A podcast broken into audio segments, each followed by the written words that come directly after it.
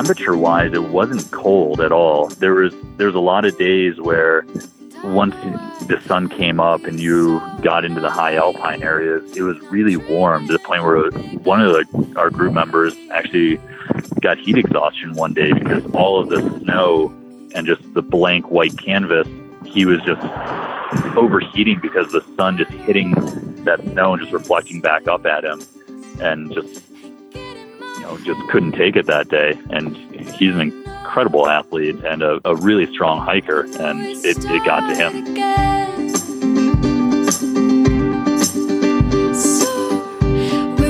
find ourselves wishing that we could stand Welcome to the Hiking Through Podcast. I'm Erin Egan, and this is the podcast where I talk to experienced through hikers about their adventures on the trail and strategies for successfully completing a through hike. Today's guest is Grizzly, known off trail as Michael Ivy. He comes to you from the side of the road outside Sierra City, going the extra mile literally to get reception. In this episode, we talk about the challenges of the PCT this year, focusing heavily on the Sierras, which he just completed, and what adjustments he made to accommodate for the conditions. You can find this episode and all previous episodes at hiking-through.com, where you can also find show notes, photos, and links for any gear mentioned in this podcast.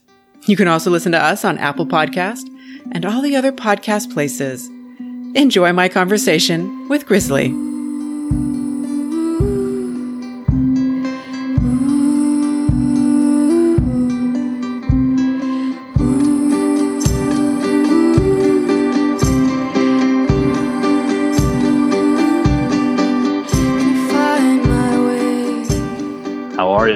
I am really good. How are you doing? doing well how's the reception okay The reception is actually really good considering where you are right now. okay okay good i'm literally like standing on the side of a road because it's the only place i can get cell phone service so wow. Okay. Well, thank you for uh, for reaching out. It took a little coordination to get here, but that was exciting. Yeah not a problem thanks for your patience Well, you're doing the hard things right now, Yeah. Yeah, it's been a difficult year. and that's saying something considering how many different trails you've hiked recently. Yeah. Um never uh never a trail though in a you know, a record snow year like the PCT this year with the Sierras. It's been interesting.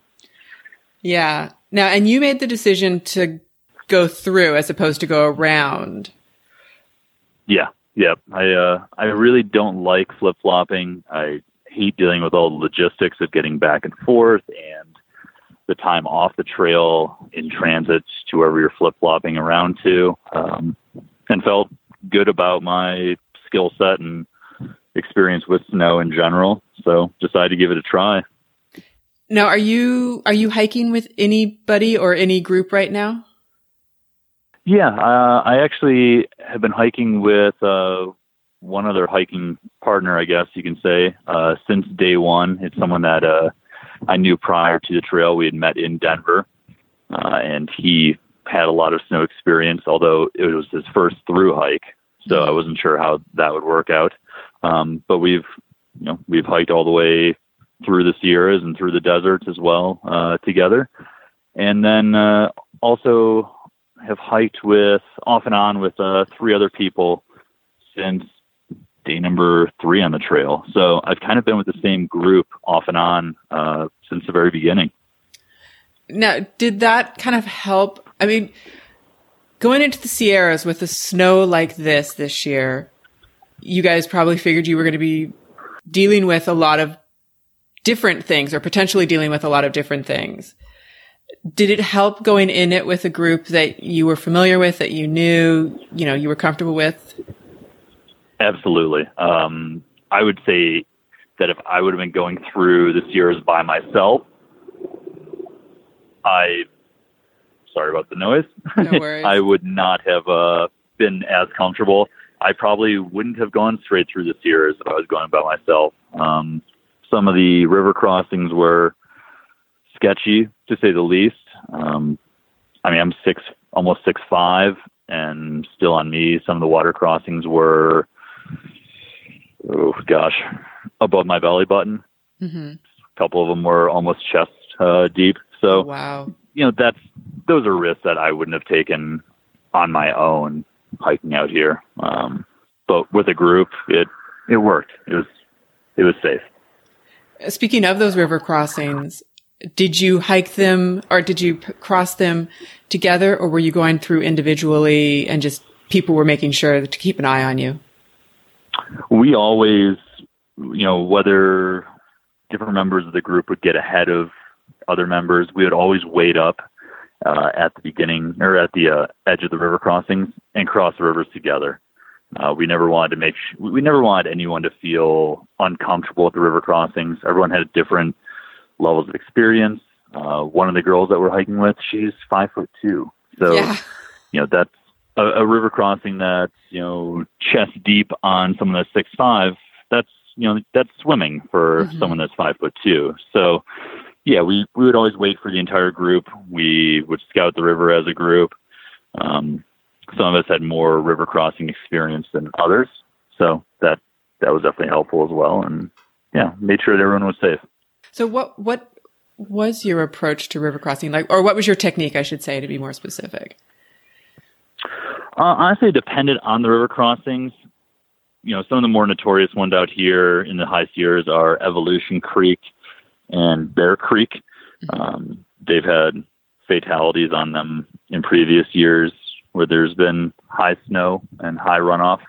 You know, one like Bear Creek, we actually joined up with another group of hikers, and there was 12 of us that went across in a line, basically with locked arms. You know, kind of alternating guy girl guy girl or by size just to make sure everyone got across the river safely Wow. evolution creek uh, there's two different crossings of that one is in a meadow and it's it's deep but it is much calmer um, than the main the main crossing and that one was you know almost chest deep and that one we all just kind of crossed together and held on to each other when needed um, you know just being smart, you know, making sure that your your hip belt and your sternum strap on your backpack are undone. That way, if you need to ditch your pack, you ditch your pack. Um, you know, just just being smart about it. Crossing early in the morning. Did you also find that, I mean, to be the case when you had to go over passes and things like that, just getting out early and Yeah, yeah. Um, you know, we had a lot of a lot of you know start hiking around four or five a.m. Um, while the snow was nice and firm, and before things got slushy on the backside of passes. That way, you know, micro spikes or crampons were gonna gonna stick a little bit better.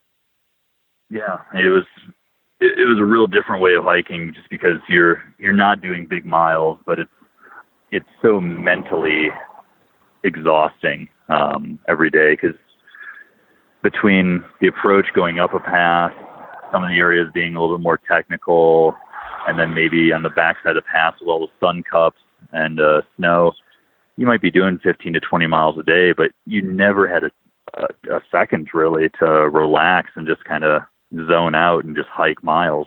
So, yeah, it was a it, it was it was a challenge. how, I guess, how was it for you personally? How, what was your experience of it? What is your, your memory of it at this point?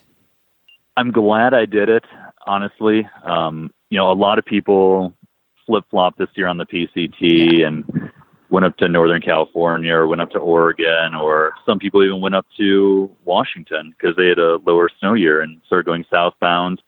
You know, some people probably are just going to skip this year's in general. And honestly, whatever whatever decision people made this year, they made the decision that they were comfortable with. But for me, having already hiked the trail in 2015, it was interesting to see a complete, you know, just total difference in the landscape. Um, 15 was a drought year, so there was Mhm. there was no snow, and I I went through it about the exact same time as I did uh, in 15, and I thought it was a it was a great thing to challenge myself with.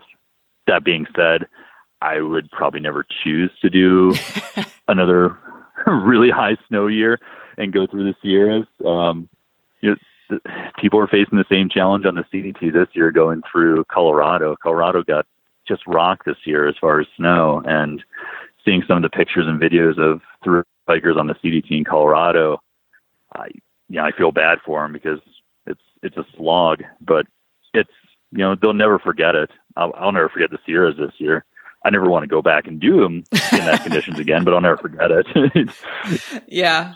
It's it's sort of one of those glass half full, glass half empty things. Did you choose it or did the Sierras choose you? exactly. You know, and it, I think I think for me and my group, we're all happy that we went through. Mm-hmm. We're all very happy that it's that's over with. But I think it's going to make the rest of our hike seem much easier, and we're not going to take things for granted.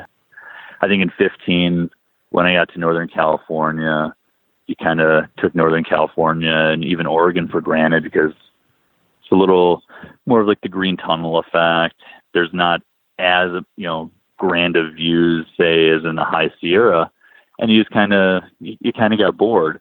Whereas this year, we just got out of 450 miles basically of snow, and we're so excited about hot weather. We're so excited about setting up our tent on dry trail yesterday yesterday I did my first 30 mile day since before the Sierras and maybe three quarters of the day was dry trail and it was it was like paradise.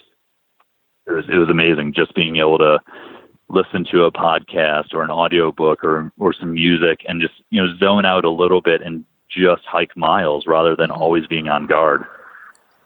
Yeah. It's the simple things again. Exactly.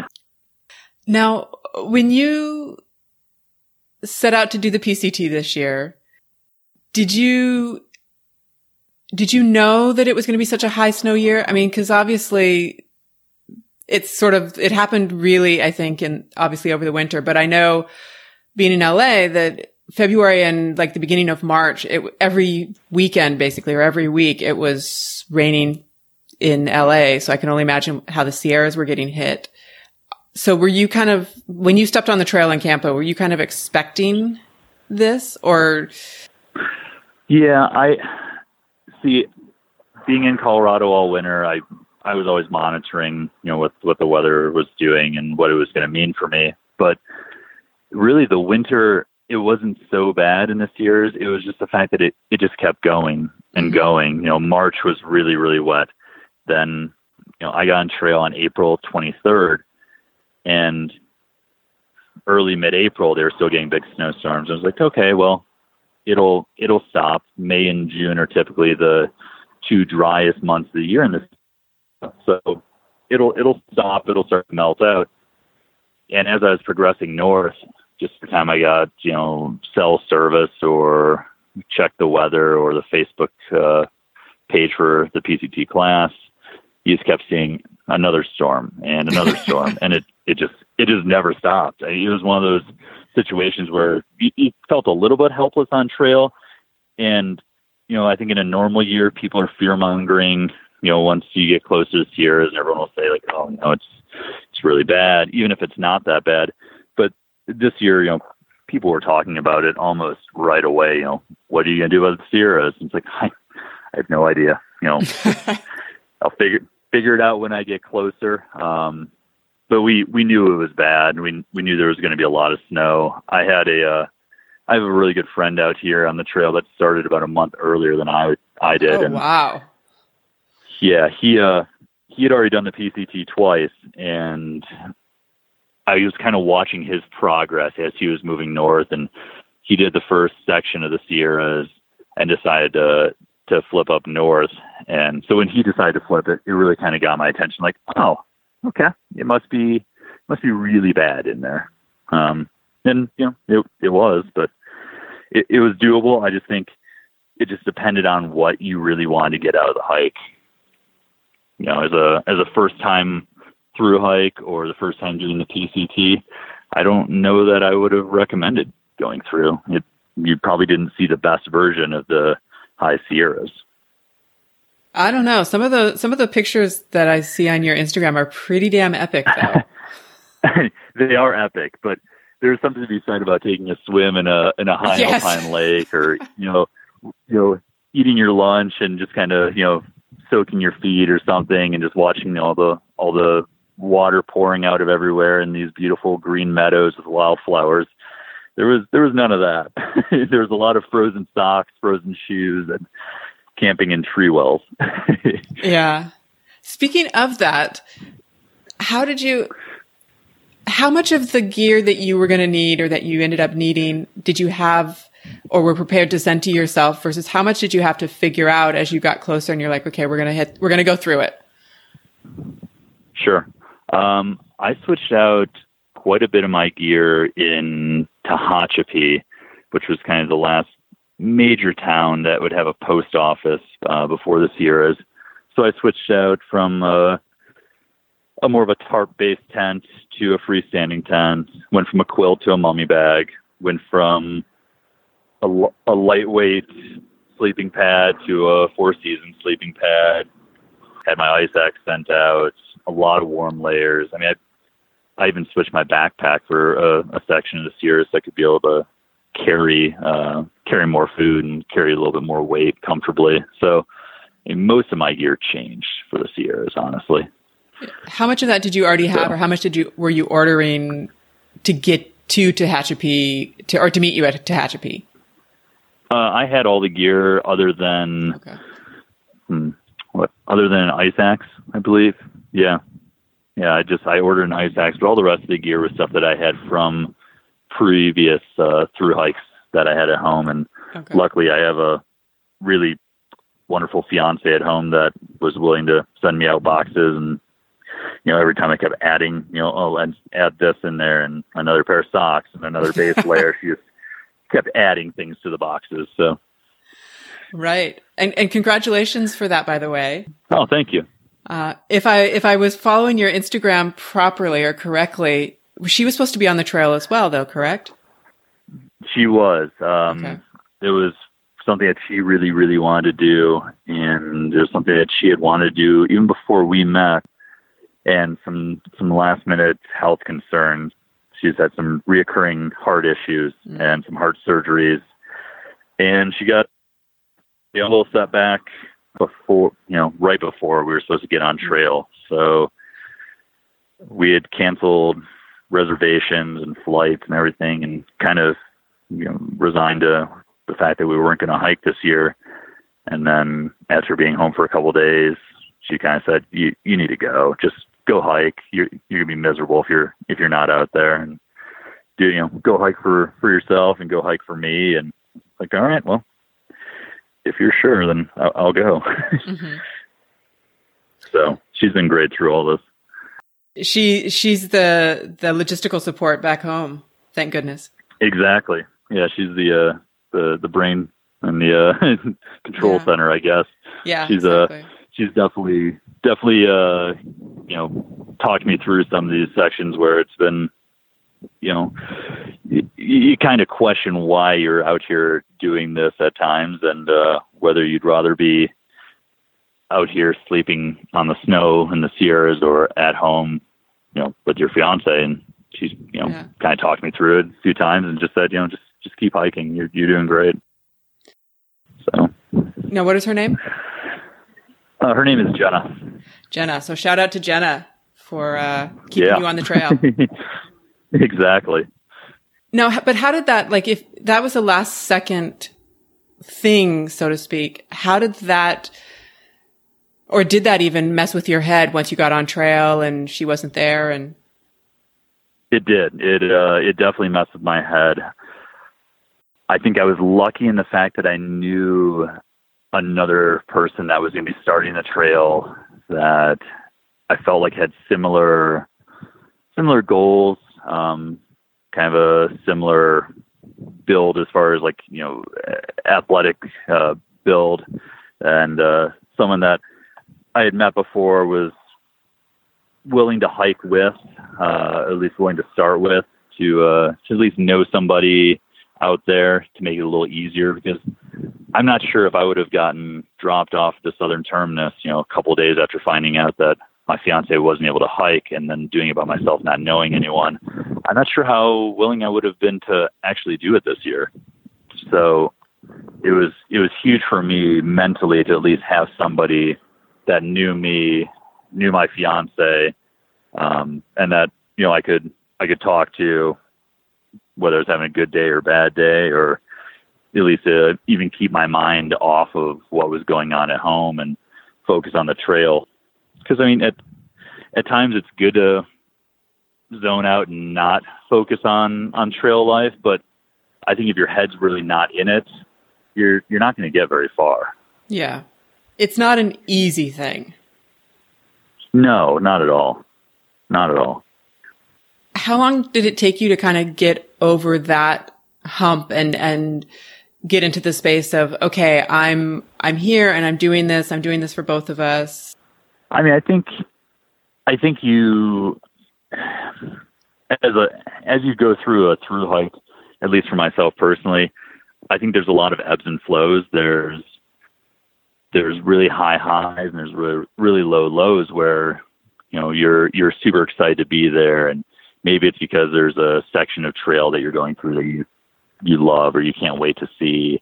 And then you know i guess also there might be the lower times where it's like no i'm not really that interested in this part of the trail or i'm just kind of down right now. So i i think there's still ebbs and flows. I mean there's definitely times where wow i really you know kind of wish i was at home or i i, I wish that i was out here hiking with jenna Mhm. and then there's other times where you know it's put your head down and you just hike through you know a section and you don't it's not that you don't miss that person but it doesn't bother you as much i mean i every night that i go to bed i wish like well i wish i was crawling into my tent next to my fiance but at the same time there's some nights where it, it bothers you a little bit more. Maybe maybe you're camped by yourself for a night or you didn't really see anybody that day. Um but you know there's there's positives and negatives and ups and downs. Um she got to visit me in lake tahoe just recently so i think that honestly getting out of the high sierras and getting to see my fiance for 24 hours really helped my uh my headspace a little bit. She's going to come out and visit me at crater lake as well in july. So yeah already looking forward to that as well. So it's just you know it's just kind of getting from time to time and you you you make it work. She her her dri- her dropping in is sort of like the carrot uh, leading you up the exactly. Trail. yeah and right now you know she her and my sister are going to both meet me in crater lake and it's kind of a time crunch where it's like well we're going to meet you this weekend. You have to do x amount of miles and x amount of days make it happen. It's like okay well i guess i'll hike fast. So so what is the what is the the target mileage now that you've got to hit in order to make it there at the right date? Uh, I have to average about 28 miles a day to get to Crater Lake for my birthday, which would be the weekend of July 27th. So it's a it's a big goal, but yeah, but uh, Northern California and Oregon are definitely a, a little bit flatter, and uh, yeah, it's, I think it's a little easier in these areas to maybe not get stuck in a town for an extra day or to push an extra five miles here or there a day um, and and make that happen. Especially when when you know that you get to get to see loved ones. How much mileage were you pushing in the desert by the end? Um, I did you know, a handful of thirty mile days, one 40 mile day. Um, kind of felt like if you if I wasn't doing somewhere right around 30 miles, that I was probably just taking it easy. Honestly, um, yeah, I think you know 25 to 30 was was about average. Okay. How is your body holding up? How is your feet and legs and and everything holding up? Uh, re- yeah, really well actually. I don't. I generally don't get blisters or a lot of uh, foot pain. Um, for me, it's more just you know end of the day, knees, ankles get a little bit sore, bottom of the feet get a little sore. It just kind of depends on how many miles I do. Um, did, you know, yesterday, like I said, I did a 32 mile day and honestly felt great. So I'm excited to to get rid of some of the pack weight and slim my pack down even more for the warmer weather and uh, see uh, see what the body can do. Yeah. Now, now you're a racing machine. Yeah, yeah, exactly. I, uh, I there's always um, there's you know people every year that do the Oregon Challenge where they try and get through Oregon in two weeks, which is it's like 31 or 32 miles a day you have to average with no zeros. And the first time I did a trail, I kind of scoffed at that whole idea. Like, why would you why would you do that? Why wouldn't you want to enjoy some of the towns and enjoy the scenery more? But I I think that's definitely in the cards this year. Maybe even something more aggressive than that, to be honest. But And so it sounds like you're thinking that even once you get to, or yeah, once you get to Crater Lake and see, see your family, that you're going to continue probably with the higher mileage going all the way up. yeah, I think so. I mean, Washington itself is a lot harder to do high miles. I think in Washington, if you're doing 25 to 30 miles a day, you're you're, you're pretty exhausted at the end of the day. Um, but I also I'm trying to finish the trail by I have a I have a wedding in Seattle that I'd like to get to um, on August 20 I think it's 24th. So the goal is to be done with the trail on August 22nd. So wow. Okay. yeah. So, nor, uh, you know, Northern California, Oregon, and Washington are. Uh, I'm going to push pretty hard. If I can get done for this wedding, my fiance will be really happy because it's her best friend getting married. If not, uh, I'm sorry, Natalie, I'm not going to be at your wedding. But You can do a, you can do a, a, a flyby. You come off of, um, Yeah, Snoqualmie exactly. or Stevens Pass, all, you know, hair, uh, hiker beard and, and wild hair. It'll be great wedding pictures. yeah, I'll probably be all hiker trashed out anyway, just because I'm possibly jumping on the Colorado Trail as soon as I get done with the PCT. So I don't think there's going to be a whole lot of uh, haircuts or cutting of a beard before I do another hike this fall. Now, what what is that about, or like going straight straight from the PCT to the Colorado Trail? Um, living in Denver and having the Colorado Trail in my backyard is is amazing. I, I really enjoy the trail. I've liked the entire thing once, and then I did uh, a big chunk of it again last year, and then there were some fires and just kind of got derailed on that hike. Um, but decided I want to do it again this year, um, and depending on how my body feels, maybe give the FKT a, a shot this fall. So we'll see. And so PCT, Colorado Trail, and what is FKT? The fastest known time on the Colorado Trail. Got it. Okay. So, which right now is owned by Mr. John Zahorian. Um, it's like nine days, 12 hours for the entire Colorado Trail. So, How many how many miles is the uh, Colorado Trail? Uh, a little less than 500. You're you're basically having to average about 51 miles a day. How many miles a day? 51. Fifty one. Okay. Yeah, that, that that's not my speed of hiking. I've never I've never done anything like that, so I'm I'm interested in possibly giving it a ch- giving it a try. Um, it's also going to just depend on how my body feels after I get done with this, and if there's a, a good weather window in Colorado at the end of August, beginning of September. Right. Hats off. But- I, I will root you on from here. Thanks. Now you've done I mean you've done a lot of hiking. You've done John Muir, you've done PCT before, Colorado, CDT. You also said that you had the SHT. What is that one? the Superior Hiking Trail, uh, which is up in Minnesota. Um, you start at well, the terminuses are either at the Canadian border, or and then the southern terminus is at the Wisconsin border, uh, kind of paralleling the coast of Lake of Lake Superior in the Arrowhead of Minnesota. So it's a it's a shorter trail. Um, I don't remember, gosh, like 300 and 320 or so miles. Um, my fiance and I did that one together last year. Uh, she grew up in Minnesota, so I thought it would be fun to make her first through hike something you know near where she grew up. Mhm. I also grew up in Michigan, and I had really never done any long distance backpacking in the Midwest, so it was a, a fun experience. How how was the trail itself? How how's the route and Really good. Yeah, um, really, really nice trail. Uh, well maintained. Yeah, I, I actually I enjoy some of the shorter trails. I, I enjoy the Colorado Trail, the JMT, uh, the Superior Hiking Trail, just because you don't you don't necessarily have to take an entire summer off or you know half of a year off to hike these trails. You can just do them in a couple of weeks or a month's time.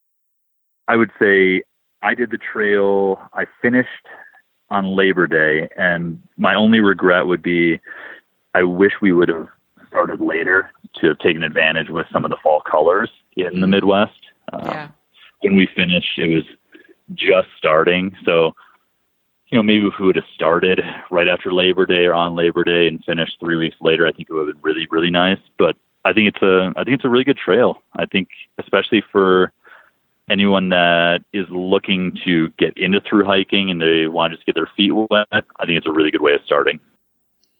Is it very hilly or is it fairly flat or, or lower elevation or I feel like it's, I mean, it's low elevation just because it's, it's in the Midwest and Mhm. it's right next to Lake Superior. So it's not very high elevation.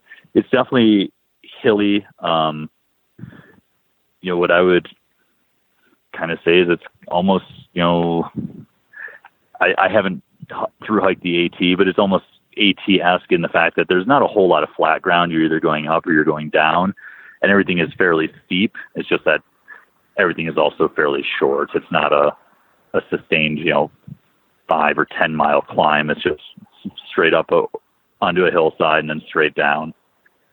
But I thought they do a great job with the trail itself. They have designated backcountry campsites on it that all have a privy and have tent pads and everything's really, really nicely taken care of. their version of shel- the shelter system?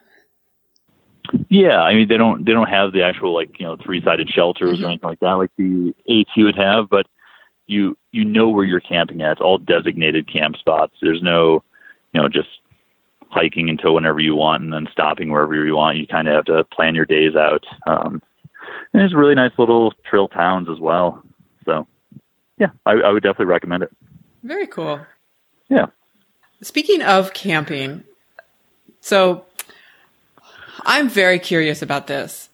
When you hit the Sierras and you are camping in the Sierras right now, what is your setup? Like, what are you using to stay warm?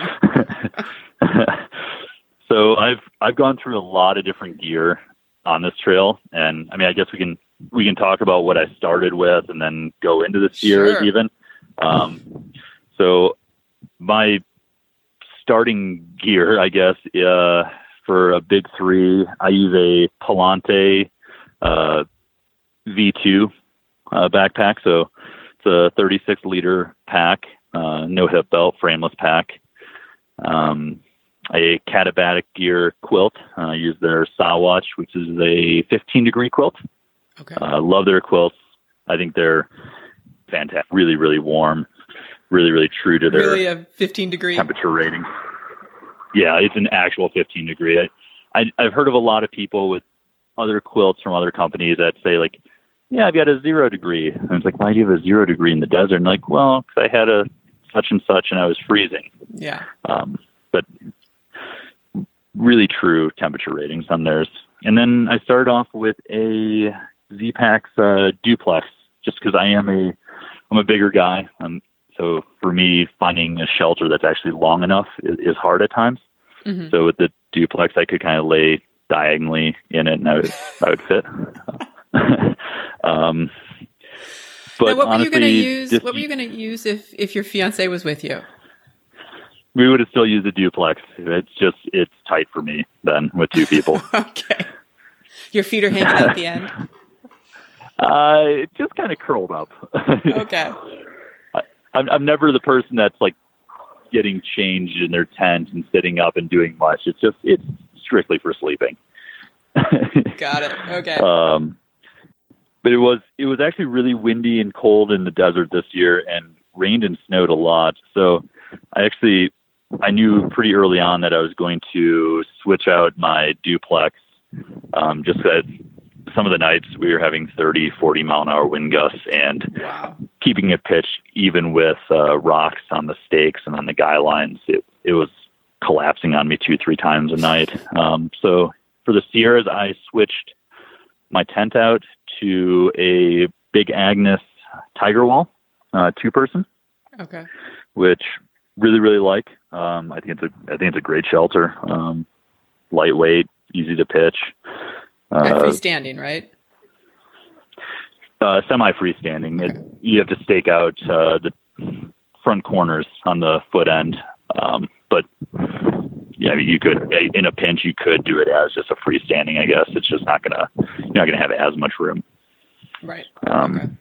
and that worked that worked well in the Sierras. Um, stayed nice and warm in it. Didn't have a whole lot of problems with condensation.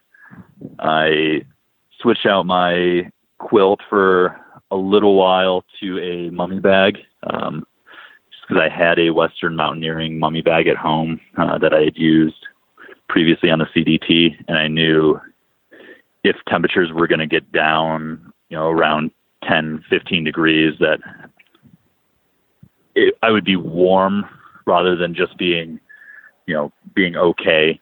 Um, so I switched out to that mummy bag for a little while in the Sierras, and have since since went back to my Katabatic uh, quilt, and then yeah, switched out my sleeping pad to a, a warmer Neo Air. I went from the Neo Air UberLite pad to a Neo Air X Therm pad just for a higher R value, keep me a little Okay. warmer. And then, yeah, I guess I'm getting ready to switch gear out again. Honestly, um, in, in a couple hundred miles to my ultralight summer setup, and that'll just be getting rid of a tent altogether and just sleeping with a bivy sack. Oh, really? Okay. Uh, with, yeah, with, which is uh, something I've never done. I've never used a bivy sack before. Um, I'm going to carry Katabatic gear. Also makes a bivy sack called a uh, Bristlecone, or sorry, Bristlecone uh, bivy sack. So I'm going to try that out, uh, just with a tarp over top of it on nights that there might be precipitation. Um, but with between the tarp and the bivy sack, it's a 12 ounce shelter. So you, you can't really beat that as far as weight. True. Any concern with bugs? So, uh, the bivy sack has a, uh, a bug net on the face. Okay. So, yeah, uh, bugs are, are always a concern out here, though. I feel like they're just really starting to get going for us here, and I'm in Sierra City right now. And the last couple days, there's been some bugs, but I've heard that further north, uh, in Northern California and in Washington or in Oregon, they're really bad right now. So, Yeah. I think I was hearing somewhere that like particularly when it gets so wet, uh, the it's almost like it opens up the eggs or something. You know, it just the hordes become even worse. Yeah, and Oregon's kind of known for when it is a, a higher snow year if it's a wet spring and winter that Oregon is the worst just because of all the standing water uh, with all the volcanic ponds and lakes um, in Oregon. So Oregon should be interesting. What a polite word to use. Yeah. Another incentive to move fast, I guess. That's true. I, I've heard that that is the way that you escape the mosquitoes is you outrun them, so to speak. yeah, you know, I'm gonna. I'll use plenty of uh, plenty of Picaridin and uh, DEET, and just try and go three three and a half miles an hour and keep keep ahead of them. Just keep moving. Just keep moving. Just keep moving. yep, exactly. Um, for your clothing in the Sierras, uh, I, I know I'm really harping on the Sierras, but this whole s- Yeah, extra no. snow year is is very fascinating to me because it's a completely different mindset. Um, Yes. all the way around, actually. I mean, both in terms of obviously mentally and, and going through it, but also in terms of your gear and your clothing, even. Yeah. Um, Yeah. and that was as what I wanted to clothing, ask you about. As far as clothing, um, let's see. I didn't. I honestly didn't change out much. I normally don't carry a puffy coat. Um, I'll just carry. I, I'm one of the Colorado, you know, residents that are part of the Melanzana hoodie quilt or hood- hoodie uh, cult. So I usually just carry my my Melanzana hoodie. Um, but I I added a puffy to my bag for the Sierras. Um, I had a pair of fleece line tights. I picked up a couple extra pairs of socks. Um, I normally don't carry gloves or a beanie, but I I picked up you know both of those before heading into the Sierras.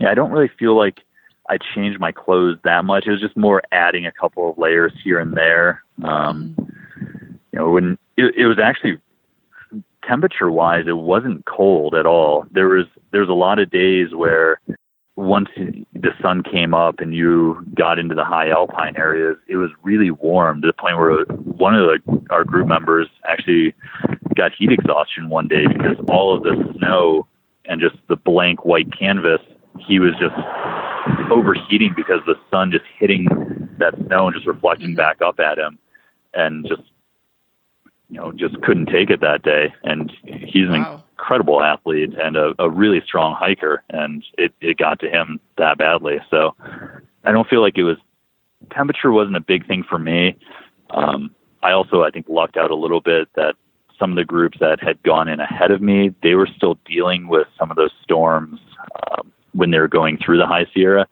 Yeah. I only had, I think, two days of thunderstorms, and the rest of the time it was basically bluebird skies every single day. You got the window. Yeah, I really did, really, really got lucky, and, and did go through a great window of time. Um, I think maybe some of the river crossings were higher for for me than for some other people, but yeah, we we were fortunate. Yeah. Now, talking about heat exhaustion and, and sun reflecting off of the snow and stuff, how about sunburn? Any issues with that or, or like eyes issue? Everybody have their sunglasses and all of that kind of stuff? Yeah, everybody everybody had sunglasses.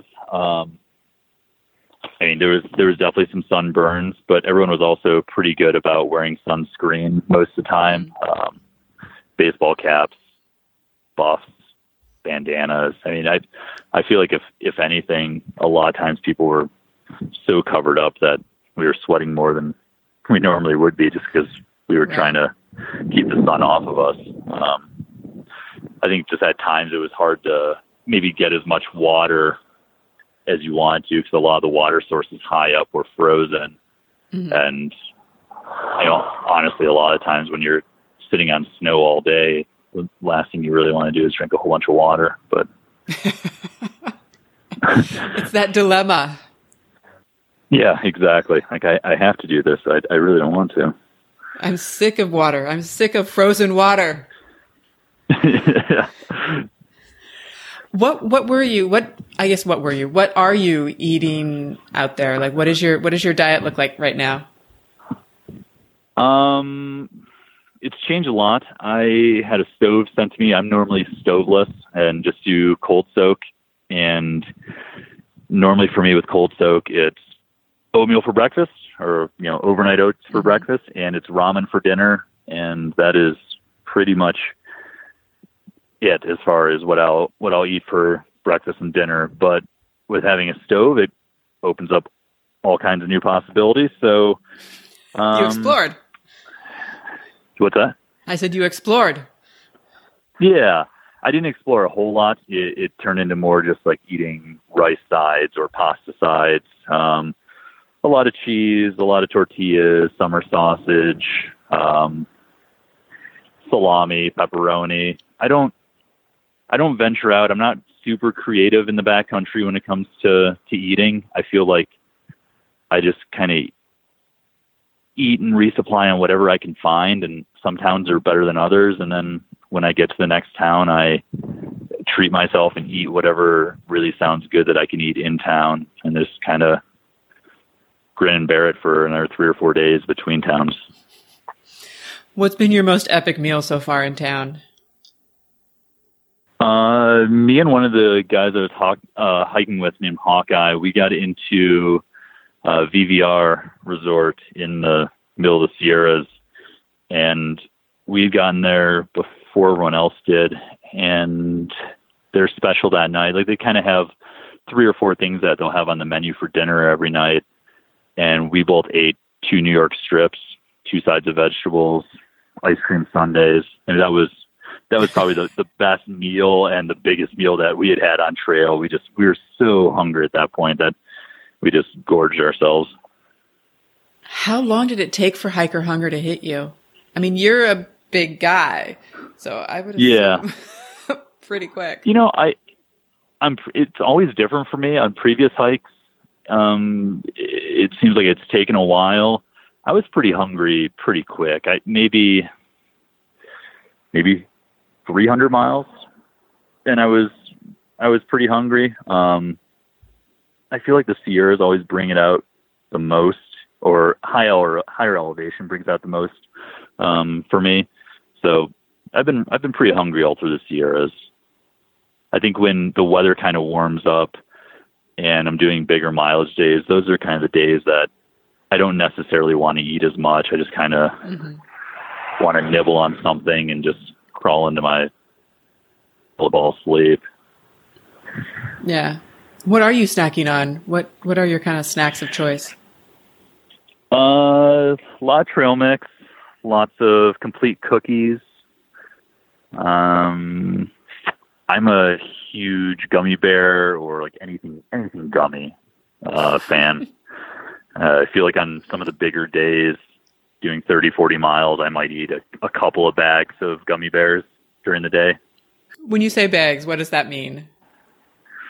Uh, just like the, I don't know, the the, the normal size bag of like uh, Haribo or Haribo. I don't know how you say Oh, it. The gold bags of uh, gummy bears. I'll eat two of those bags a day if it's a bigger mileage day. I just I don't know why I just I I crave stuff like that's gummy or like Sour Patch Kids. Just just love them. We're gonna have to We're gonna have to put on your your shirt or your hat, powered by gummy bears. yeah, exactly. It's kind of cannibalism, if I guess, if I'm eating the the gummy bears. But Speaking of bears, how has how was the Sierras? Were you seeing much animals out there? No, uh, I feel like the Sierras were almost like a, a desolate wasteland. It was just us and the marmots. Um, honestly, I, I haven't seen a bear this entire trail. Um, you know, a good amount of deer, marmots. That's about it. A lot of rattlesnakes. A lot of rattlesnakes in the desert. And actually, it was kind of strange today hiking into Sierra City. Um, saw a rattlesnake again this morning. Uh, you know, had basically been hiking on snow for a month straight, and then got a 20 mile stretch of dry trail, and I see a rattlesnake. So I don't know. I guess it's time to not listen to music all day long and start l- watching the trail again. Yeah, you're, now you're watching the trail for a different reason. Exactly. It's not sun cups or falling off of a cliff. It's rattlesnakes. Yeah. Did you have any close calls up there? Uh, not really. Um, our group, no one really had, no one really had any close calls. One one member of the group fell. He was trying to enter into uh, one of the rivers, and the snowbank going into the river collapsed, and so he fell into the river. Um, it was one of those moments where like everyone was kind of scared, and then we realized it's the water was maybe maybe knee deep, so he just kind Oh. of stood up. and was like, "I'm fine." um, That would be a little anticlimactic. yeah, um, you just never know with, with some of the Sure. rivers, like exactly when you when you step in, is it going to be knee deep? Is it going to be waist deep? Um, but yeah, n- no real close call. There there was a lot of sketchy sections. There was a lot of snow cornices that were overhanging, you know, parts of the parts of the pass that were sketchy. Um, there was a lot of avalanche debris fields that you're hiking through. Where you're like, oh, well, that doesn't look like it, you know, gave way that long ago, maybe a couple days ago. Um, so there's there was just kind of always a, a feeling of, you know, uneasiness and just kind of unsettled. Right. Danger is everywhere. Yeah, but no one ever no one ever slipped. Everyone was really careful. Um, we had a we had a really good group. Yeah. It, it feels like when everybody's getting to Kennedy Meadows, I mean, that by the time you hit Kennedy Meadows, people have sort of formed groups. Is that fair to Yep. say? Yeah, and I think I think some years, you know, maybe when you get to Kennedy Meadows, then you all kind of group up and go through the Sierras together, and then you go your own separate ways. Maybe I was a little more fortunate um, that this year I was basically hiking in a group of five for pretty much the desert anyway. When we got Kennedy Meadows, we just added a couple more people to the group and Mhm. just became a little bit larger.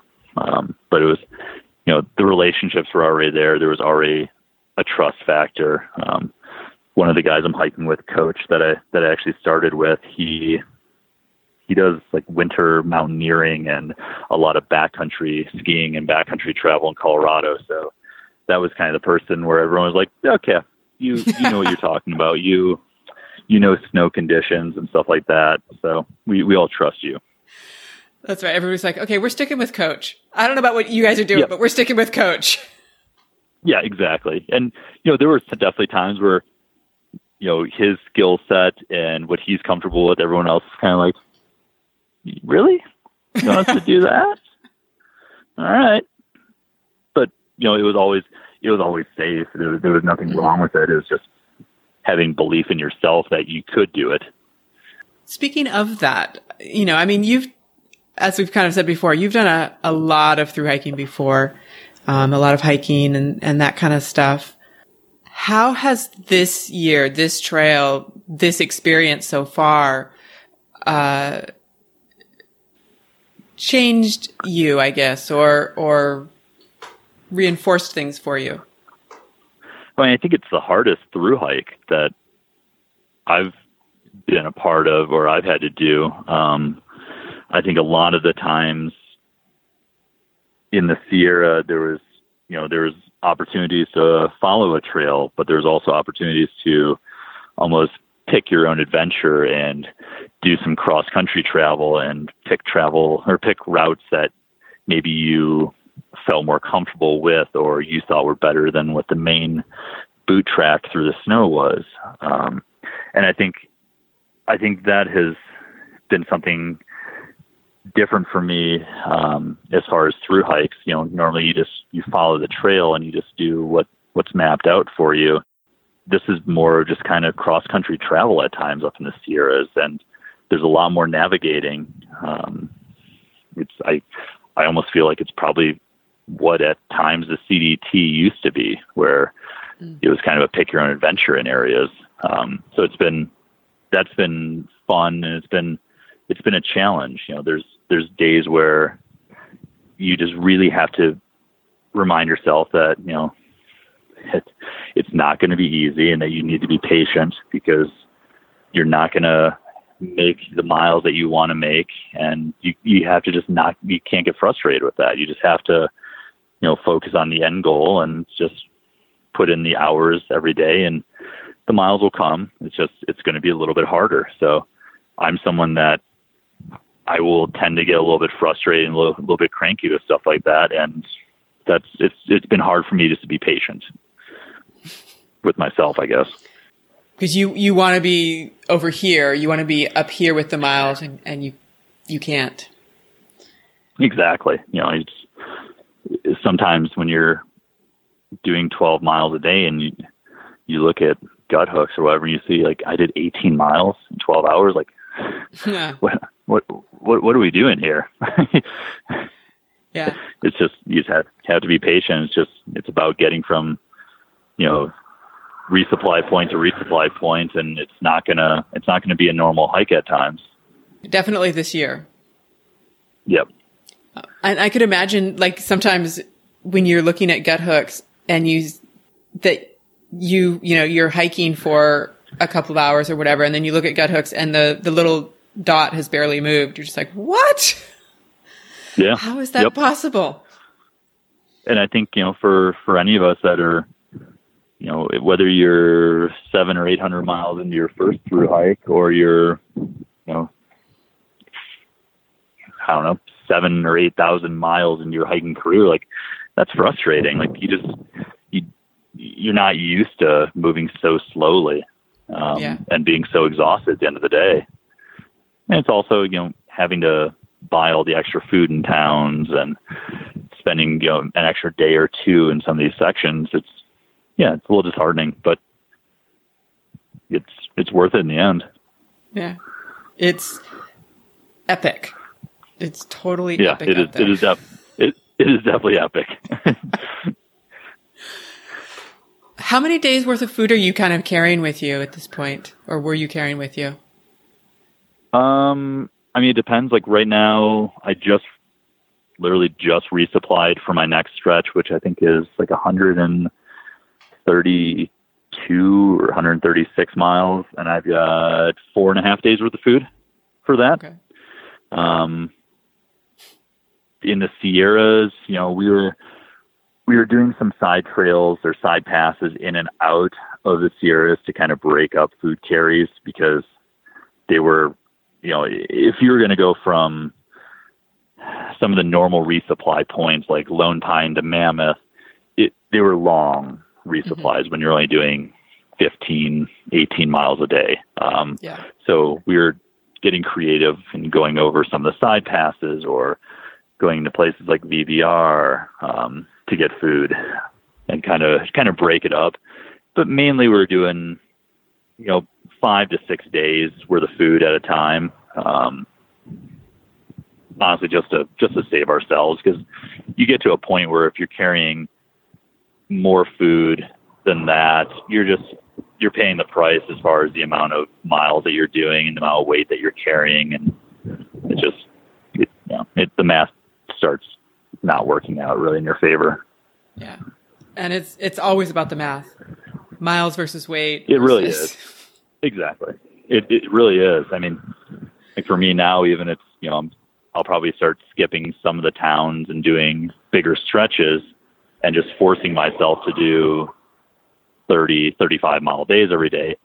That way, I can just do it in less time and just save myself a little bit of money and save myself a little time going in and out of towns. Right. But you got places to be and people to see. Exactly. Since you've been on the PCT before and now you're kind of hitting it for the second time, what are the Mm-hmm. the hostels or the the we'll call it campgrounds, but but where are the places that on your list of your your of places that should be hit? Like you should stop there, you should stay the night, Oof. you know, you should experience Wow. All right. Um.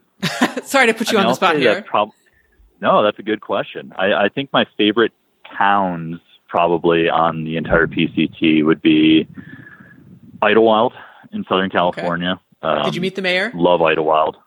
I did meet Mayor Max.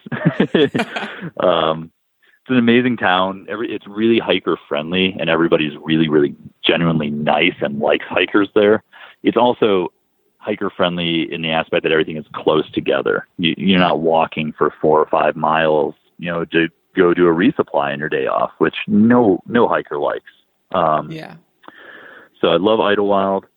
Uh, I love Wrightwood, California as well. Um, another, you know, just nice town that's really compact and easy to, to get around.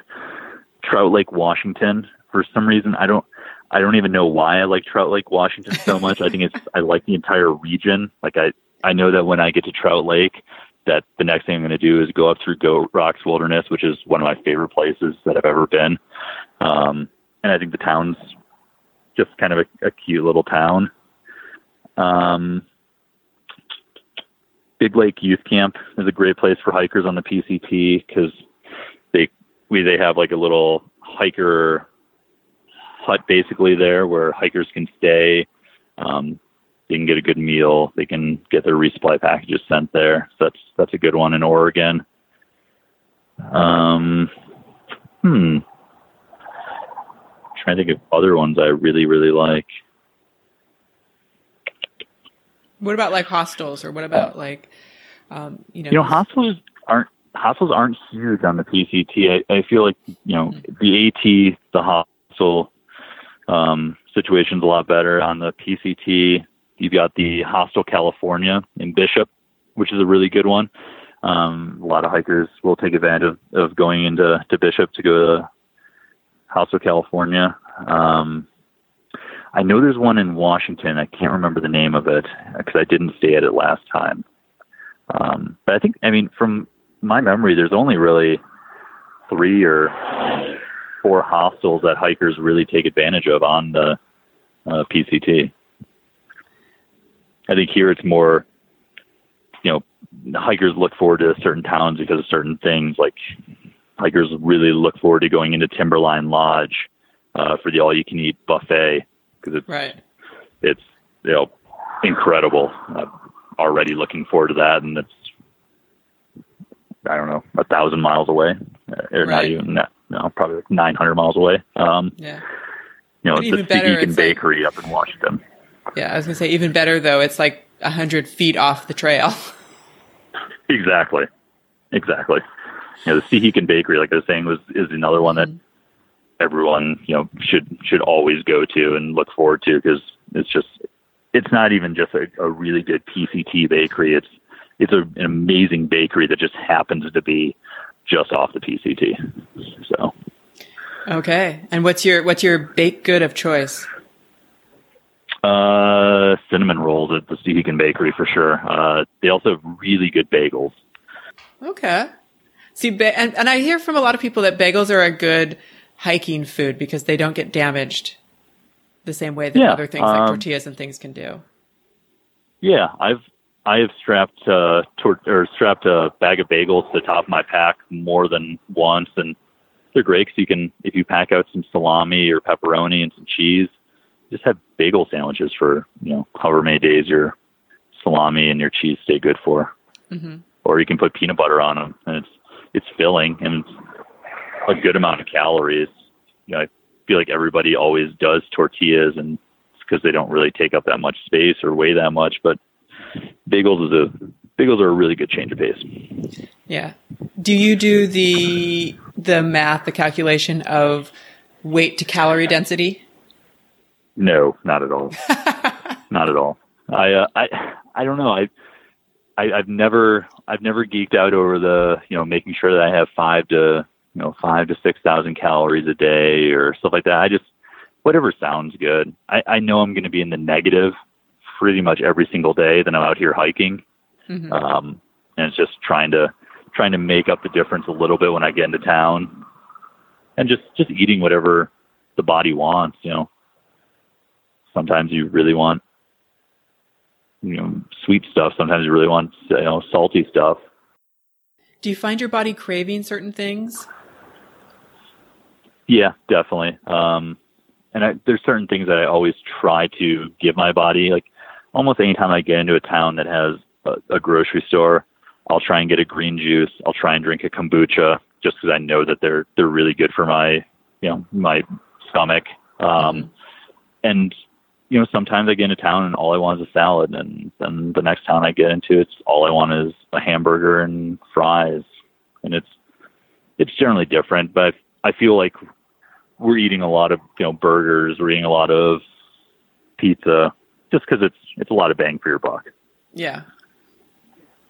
Do you generally have issues with weight loss when you're hiking like this? Uh, I mean, I'll I'll definitely lose probably 25, 30 pounds um, Wow. during a, a long during a long hike like this. And I'll start off at you know probably 210 pounds and get down to like 180, or if I start lower, I'll, I'll still go lower. Um, the lightest I ever got was the year that in I did the CDT and the Colorado Trail. I got down to like 160 some odd pounds. I think I was like 168, which was a little Not healthy. yeah, a little grotesque at you know six four and a half, six five, whatever. How how does your body deal with that? I mean, that's that's unhealthy. I mean, from a perspective Yeah, of oh, somebody who has to day after day exert that kind of energy. I mean, it's unhealthy generally, but but you still have to get up Yeah. the next day and, and exert a huge amount of energy. Like at some point, I, I mean, can I- see your body just for- throwing up its hands and saying, "Nope, not going to do it." Yeah, I give up. Uh, you know, I know for me, when I get to a point when I start really getting thin on the trail, I can feel the energy anytime I eat something. Like you might, you know, get ready to do a climb and you might be dragging a little bit. And I might, you know, go into my backpack and grab a jar of peanut butter and eat a couple spoonfuls of it. And that might be all I need to get up a climb. And you can also feel it. You can you can Mhm. feel it when it hits your system. Um, I'm the type of person that I sleep really warm, but also when I eat, I immediately feel um, that that food and my metabolism starting to ramp up. So, you know, if I'm if I eat a big dinner and then immediately go sleep, you know, go lay in my tent or my shelter and get in my quilt, I can feel that food hitting my system and I can feel myself getting warmer. Your body is celebrating. We have something to burn. Pretty much. Oh. Have you had much trail magic, trail angel kind of stuff this year? Uh, you know, in the desert, not not a ton. Um, I think on, a couple occasions, and then the other you last week walking into Ebbets Pass, which is about a day and a half, day day and a half before you would hike into Tahoe. Um, came to Ebbets Pass, and I had actually had cell phone service uh, a few miles back, and was going through Instagram, and I had a message on my Instagram saying that you know there was going to be this trail magic, um, and it was from the wife of the gentleman that was doing the trail magic, and you know said you know we're going to be doing trail magic at Ebbets Pass. These are the dates. Uh, we really hope to meet you. Found you through social media, and uh, you know here's here's kind of an offering of what we're going to have at the Trail Magic. I was like, wow, that sounds great. You know, I'll actually I'll be there in a couple hours. I look forward to meeting you. And got to Ebbets Pass, and it was just beyond anything that I would have ever expected eating or seeing um, or experiencing as far as trail magic. Um, just you know, pizzas made to order, hamburgers, salads. You know, not not just like here's a, a salad out of a bag, but like several different types of salads. Um, breakfast there was biscuits and gravy, and there was orange juice. There was French presses for coffee. There, I mean, just Oh anything god! you could have anything you could have ever wanted they had as far as food and the group that was doing it they had been doing it for the last five years um, and they were just they're they're the most considerate and just most amazing people that I've ever met as far as trail magic. And they they genuinely wanted to hear everyone's stories. They wanted to get to know everybody. And it was one of those moments where I think a lot of people that were hiking north at that time were they'd expected the snow to be gone at that point and it Mhm. wasn't getting any better. And in fact conditions were at times getting worse than they had been. And everyone's morale was so low that that hit at the absolute perfect time and perfect place and i think it kept you know it, it kept spirits high and it kept people going through that section That sounds pretty damn epic. I mean, yeah I, wow. it was it was absolutely absolutely amazing and they just and they do it at that at that pass. yeah i guess they had the done it years.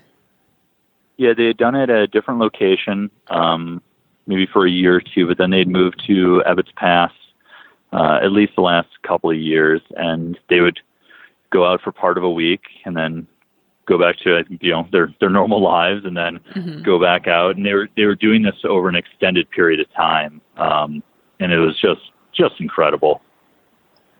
And how did they find you? Uh, I don't know if they just found me through. I think just through social media, maybe from you know from Instagram itself. Um, but yeah, it, it surprised me, and it was it it made me feel you know kind of I don't know. It made me feel good. Like it almost like they were putting this on for you.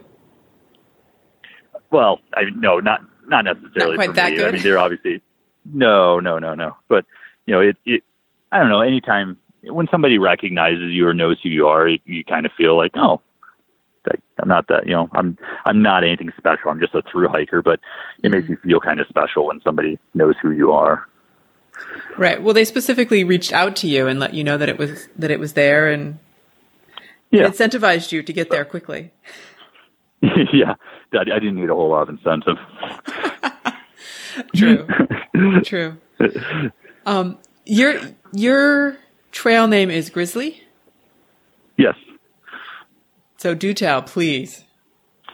Uh, so I I had had a previous trail name um, from when I had hiked the PCT before, um, and it was actually a name that my ex girlfriend and I had had shared. Um, it was like a couple's name, and the next year, um, when I was single and I was hiking the uh, Continental Divide Trail, decided, you know, hey, kind of want a new name. And the very first night of doing the CDT going southbound, a grizzly bear came into our camp um, Oh, in Glacier National Park. Yeah, in Glacier National Park, you have the permit system to where you know you're sharing a backcountry campsite area.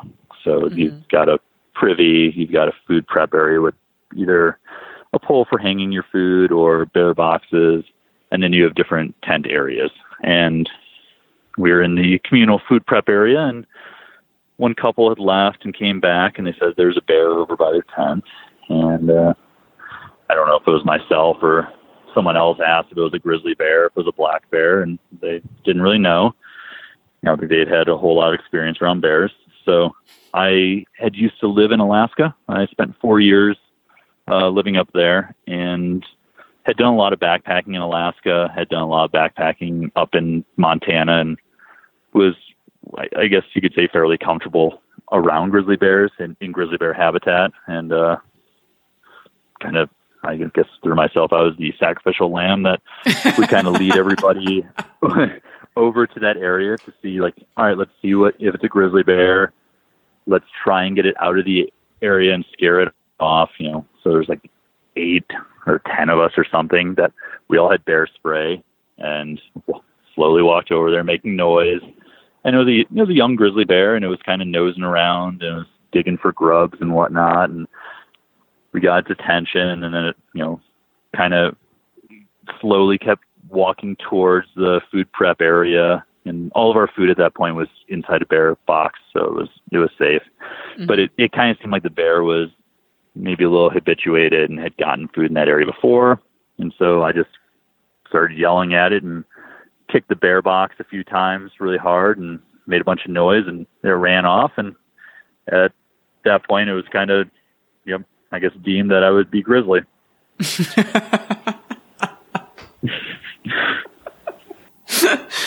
wow.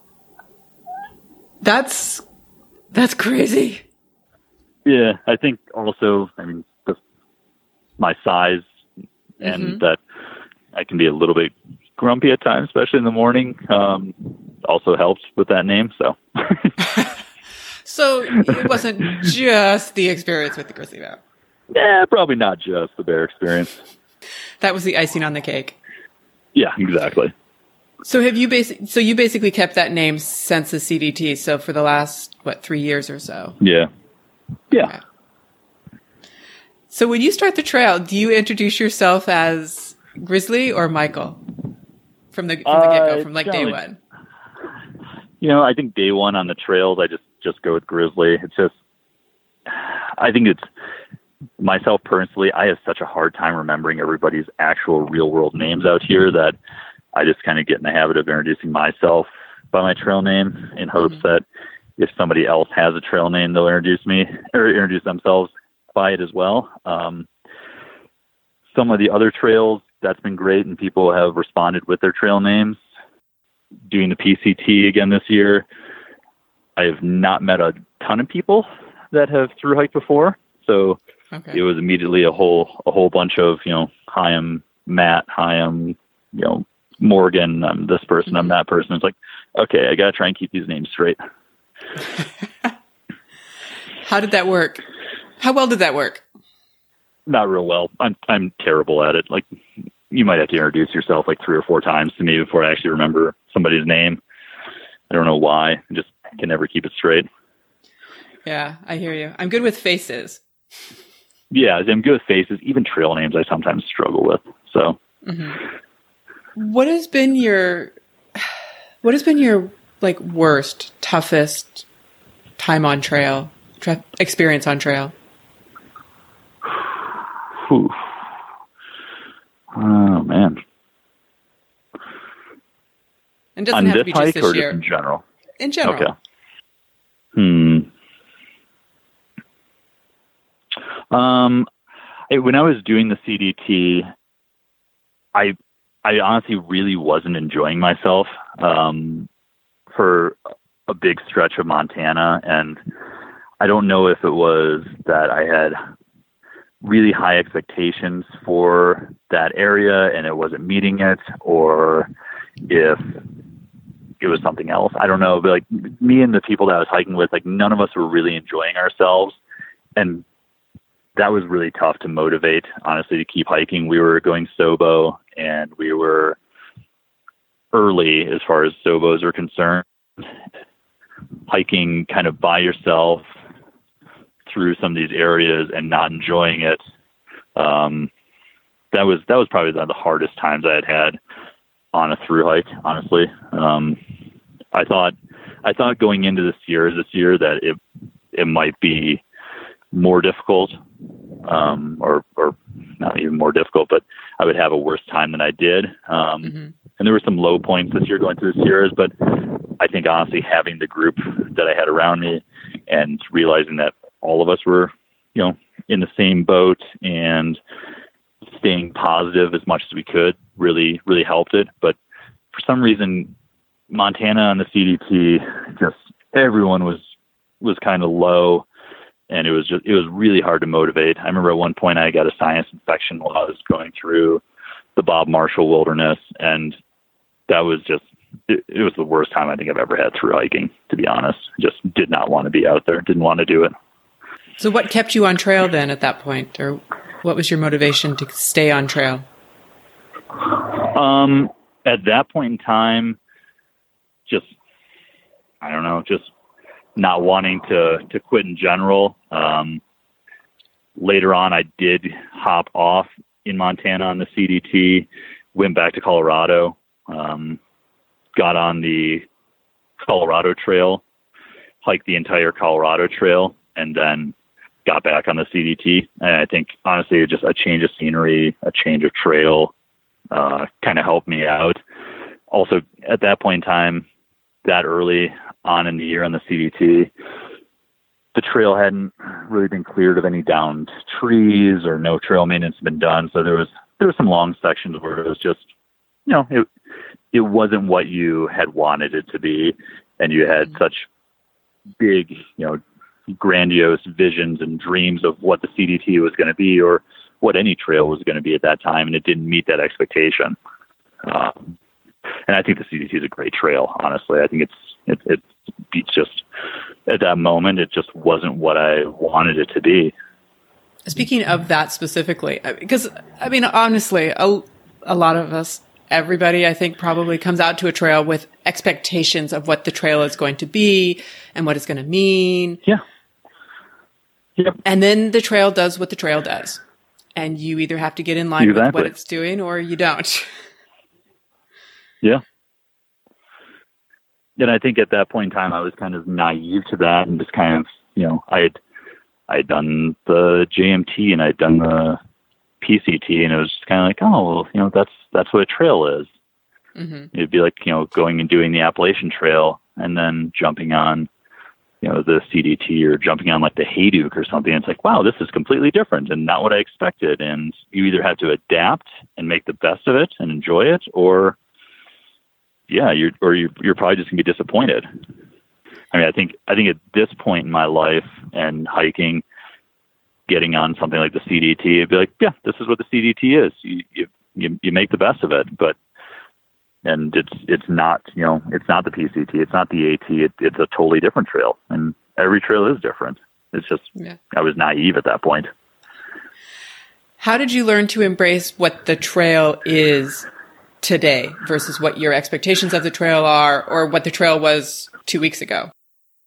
I think honestly, it's just it's just going with the flow and just realizing like there's there's going to be a lot of ups and there's going to be a lot of downs. You know, what you you know, I I didn't really enjoy the the, the desert that much in 2015, and this year I was actually kind of going into the PCT looking at it as I'm gonna go into the desert with a brand new perspective, and I'm gonna try to like it more, and I liked it a lot more, and you know, I, I really loved the Sierras in 2015, and this year the Sierras were just they were a, a butt kicker. I mean, they were just it was completely different, and I wasn't looking forward to Northern California, and now I am just because you know I'm I'm excited to hike in warm weather, and I'm actually excited just to kind of be in the the pine trees, and yeah, I I, think you just have to.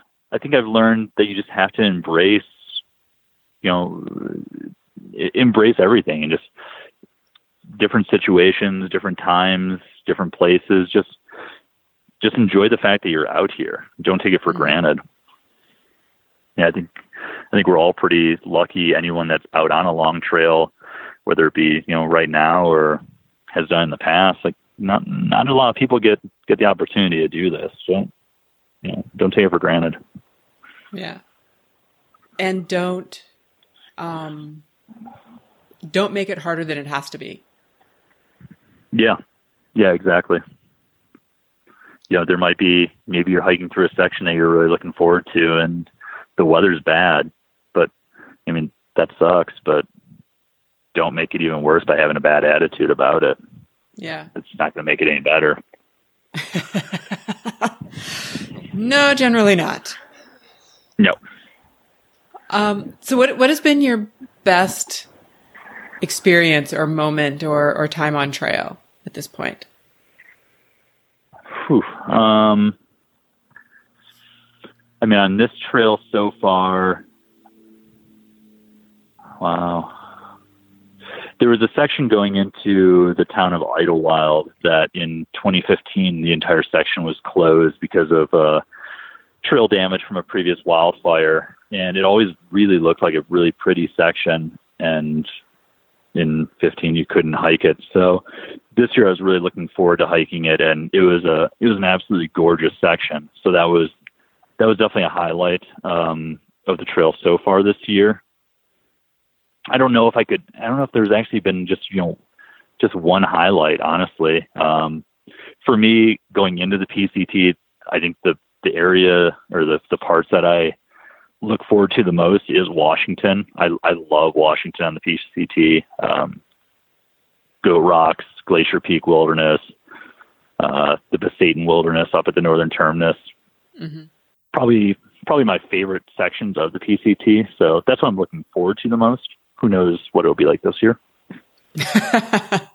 so true. So very true. Now, speaking of the wilderness and speaking of all of that, like I was looking at your pictures on Instagram and they're amazing. They look amazing. And I, I was wondering what Thanks. camera you're using and then what sort of post work you're doing on the pictures, if you're doing any. Uh, so I take honestly the majority of my pictures with my iPhone. Um, some of the pictures on there are from uh, my point and shoot, which is a Sony RX one 100 Mark III. Um, but yeah, most of them are, are taken with my iPhone, and I edit using Lightroom mostly. Um, I try to edit my photos every night, just laying in my tent. Just gives me something to do at the end of the day um, while I'm just kind of unwinding, and uh, just kind of helps me recap the day as well. So yeah, That's your ver- your version of journaling. Yeah, I, I've tried blogging and journaling before, and for me, it just it feels like a job. So Yeah. I just I decided I was not going to do that for this this hike at all. Um, I might do some blogging and some gear reviews and stuff like that after the trail, but I just don't want to be weighed down with it right now, being in town or being in my tent at night. I just I just want to just focus on being you know here and being present right now. How are you with that? The being present side of it. Is that something you struggle with normally or Uh no, but I feel like just, you know, we have a we have so much going on as hikers in general. Like say it's a, you know, it's a town day and you get into town and you're staying one night and you're leaving the next morning, it's, you know, get into town, you need to do laundry, you need to resupply, you need to maybe go to the post office and send some gear home or go pick something up. Maybe you have to go to a gear store and swap stuff out. Obviously, you want to eat as many meals as you can. You probably want to shower two, three times. and but- maybe?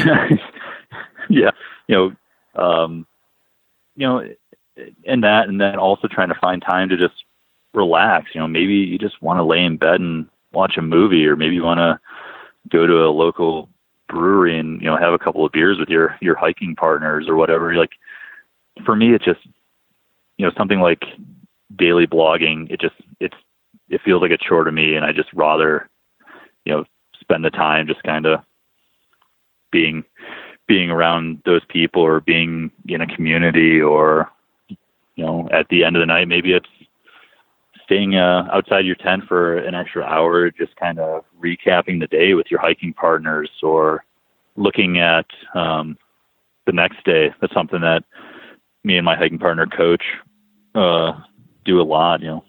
Last time we got into camp and we set up and we're eating dinner and then it was just kind of all right you know how many miles here, how many miles there, you know, looking at the next section already, you know, how many days you want to do this next section in, stuff like that. Just, you know, just kind of planning and figuring stuff out and, and then just, you know, just kind of also enjoying where you're camping at and just the area. yeah. Take take a moment to actually take it in. Yeah. Cause I feel like, you know, a lot of times you're just out here just really hustling around and running around and it's, you know, it's supposed to be this relaxing walk in the woods. That you know, at least that's what everybody that's what everybody thinks. But you know, a lot of times it's it's not that relaxing. You you you actually have to like almost plan some time to relax. Yeah. You know, some sometimes it's you know taking a longer lunch break and just you see something you know beautiful, just just sit there for a little bit and look at it. I, I was uh, talking to a couple of hikers who were on the AT this year, and they were talking about having taken a break and, and just sat and watched the beavers in the pond for a while, for, for a couple hours. Yeah. Yep. I mean, it's sometimes it's just that simple, but it's you know you, we're in such a a hurry, whether it's to get into town or get X amount of miles done, or you know get to Canada or get to Katahdin or whatever before winter hits, that you kind of forget to stop and smell the roses. Yeah. Yeah, I think that's probably the hardest thing because everybody seems to have this deadline. Yeah. And you know, a lot of people for hikers that try and do more miles and there's always the you know, people saying, Well, you're doing so many miles, you even have time to enjoy it and look around and blah blah blah. And yeah, we do. I mean like I, I if I'm doing 40 miles, I'm enjoying my day just as much as somebody that's doing 20 miles. I just might mm-hmm. see it at a little bit faster pace. It's just, you know, it's just different. It's Yeah. it's not that I'm not enjoying it. No, it's a different, it's, what am I trying to say here? The experience of it, it, can be taken in at every speed as long as you are taking it in. Yep. Is there, is there anything you feel like we haven't talked about, but that we should? Hmm.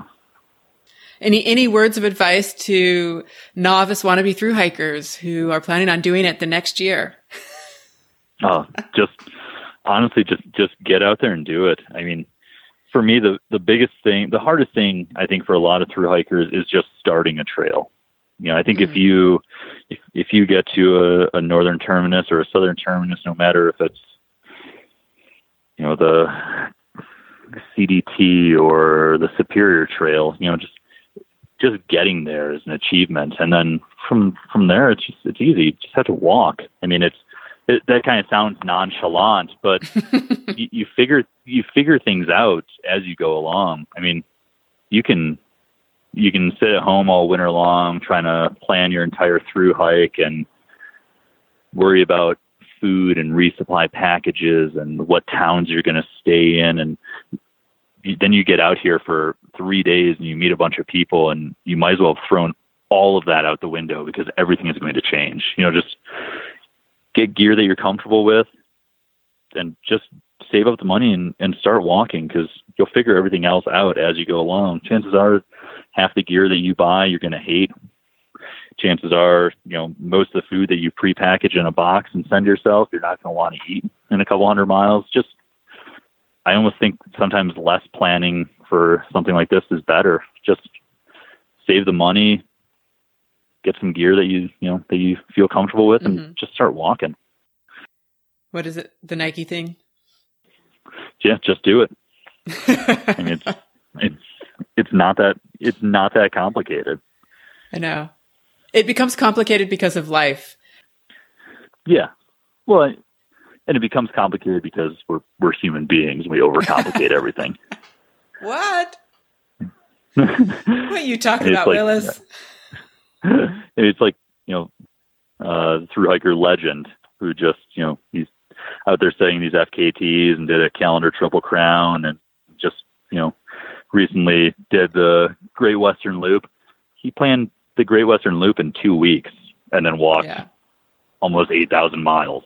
I mean, if, if he can walk, you know, a route that one person has ever done and plan in two weeks, pretty sure that you can just jump on something like the AT or the PCT without a whole lot of planning and make it happen successfully. Yeah. I, I feel like the, the big thing is, you know, forget the planning, forget that, all of that kind of stuff. If you, as long as you have enough money to be able to swap Yeah. out gear if you need, to be able to resupply in towns, to be able to do this, to be able to do that, um, everything else will work itself out. Exactly. And, you know, and also just really wanting to do it, you know, really, really, Yeah. really wanting to actually finish something like this because, you know, everybody, everybody's going to have some sort of small injury or periods of being uncomfortable along the way. And there's going to be a million different excuses of why, you know, why you should quit or why you could quit a long trail along the way. It's just, not listening to that, you know, that inner voice or that urge to just go home and take the easier path, um, and just willing to really put yourself out there and be uncomfortable. Um, hmm I think that's that takes a lot, and you know, I think anybody that's finished a through hike, you know, they it's, it's pretty big achievement. Just willing to put yourself out there that much. Yeah, absolutely. I guess to get existential on you for just a second, um, kind of, I guess is the Yeah. last question for you. Um, Okay. if you don't mind sharing, like, what's your, what's your why for being out there? Um. Wow. I did warn you. Yeah. I think I think I've had a different why for a lot of different trails. Um, and I think when I first did the PCT, the why was because I really wanted to see if I was capable of doing something like this. Um, you know, I think the why as far as doing the PCT this year was a because I I really wanted to you know come back out here because I enjoyed it so much. I think it's I think the PCT is an amazing trail and it's kind of like you know revisiting that old friend that you haven't seen in a little while and seeing how they're doing. Um, and B, right now I'm out here because my fiance can't be out here and wants to be out here more than anything.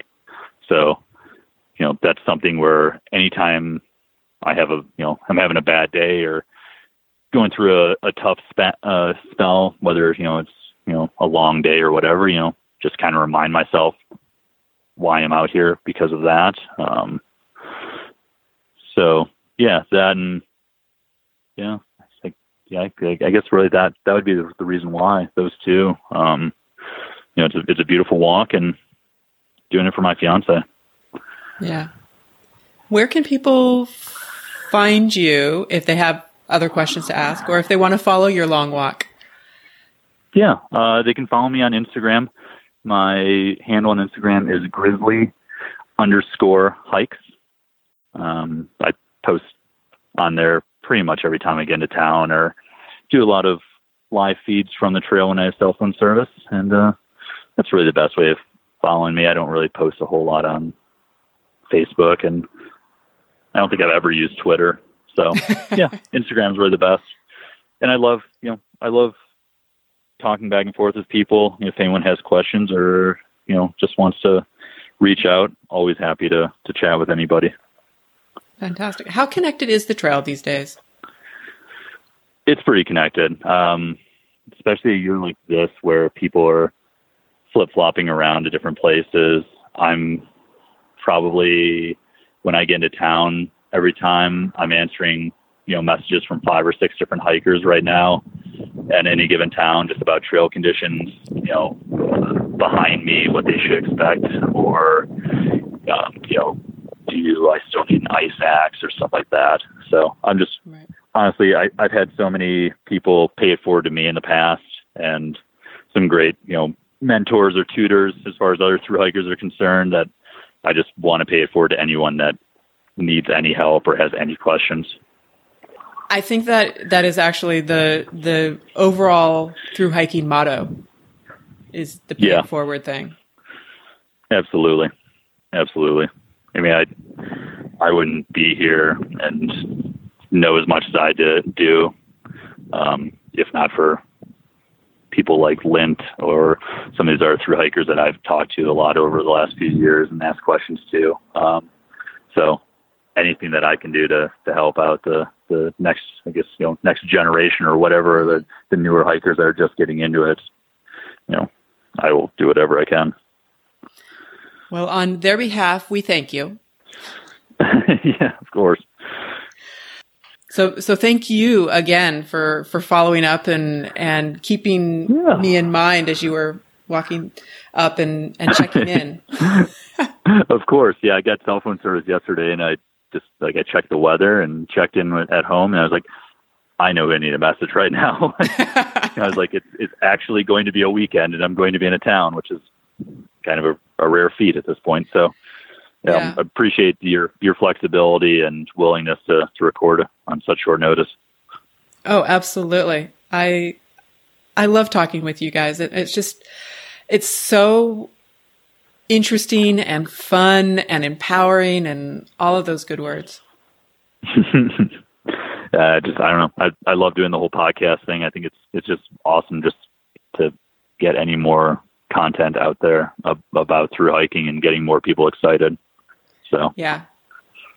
Yeah. It inspiring here see and I guess that was that was sort of it today, like focusing so much on the snow. Because the snow and the the the Sierras this year are so intimidating. oh yeah, and absolutely. sounds so tim- intimidating. So to hear somebody who's like, I got through it. It was okay. We just have to be smart about it. Yeah. and you know there was so many people this year that were just like, "Yep, not not doing it, not for me, not even gonna try." And it's like, ah, you could like I know you could do it, but Yeah. you got to, you know, if you don't feel good about it and you don't feel comfortable with it, like it's your well being. So I'm not going to second guess what you're doing. Yeah. No, true. And, and maybe, you know, they get through it this year or they flip flop or, or whatever version that they do this year.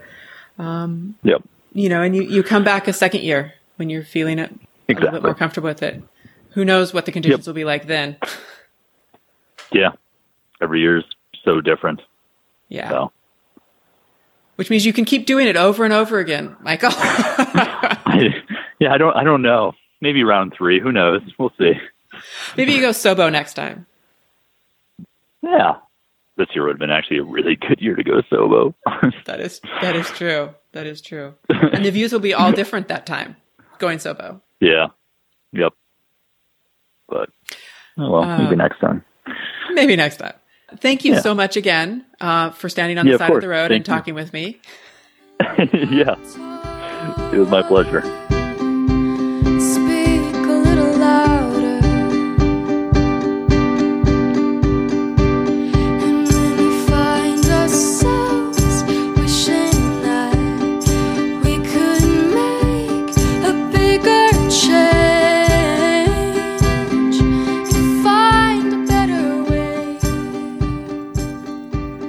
Notes and links for Michael's gear can be found on our website at hiking-through.com.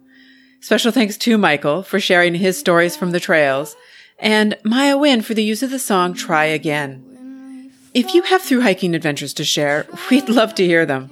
Please email me at hikingthroughpodcast at gmail.com or you can also DM me on Instagram at hikingthroughpodcast. We would also love it if you would find us on your favorite podcast provider and leave a review. We'll see you on the trail.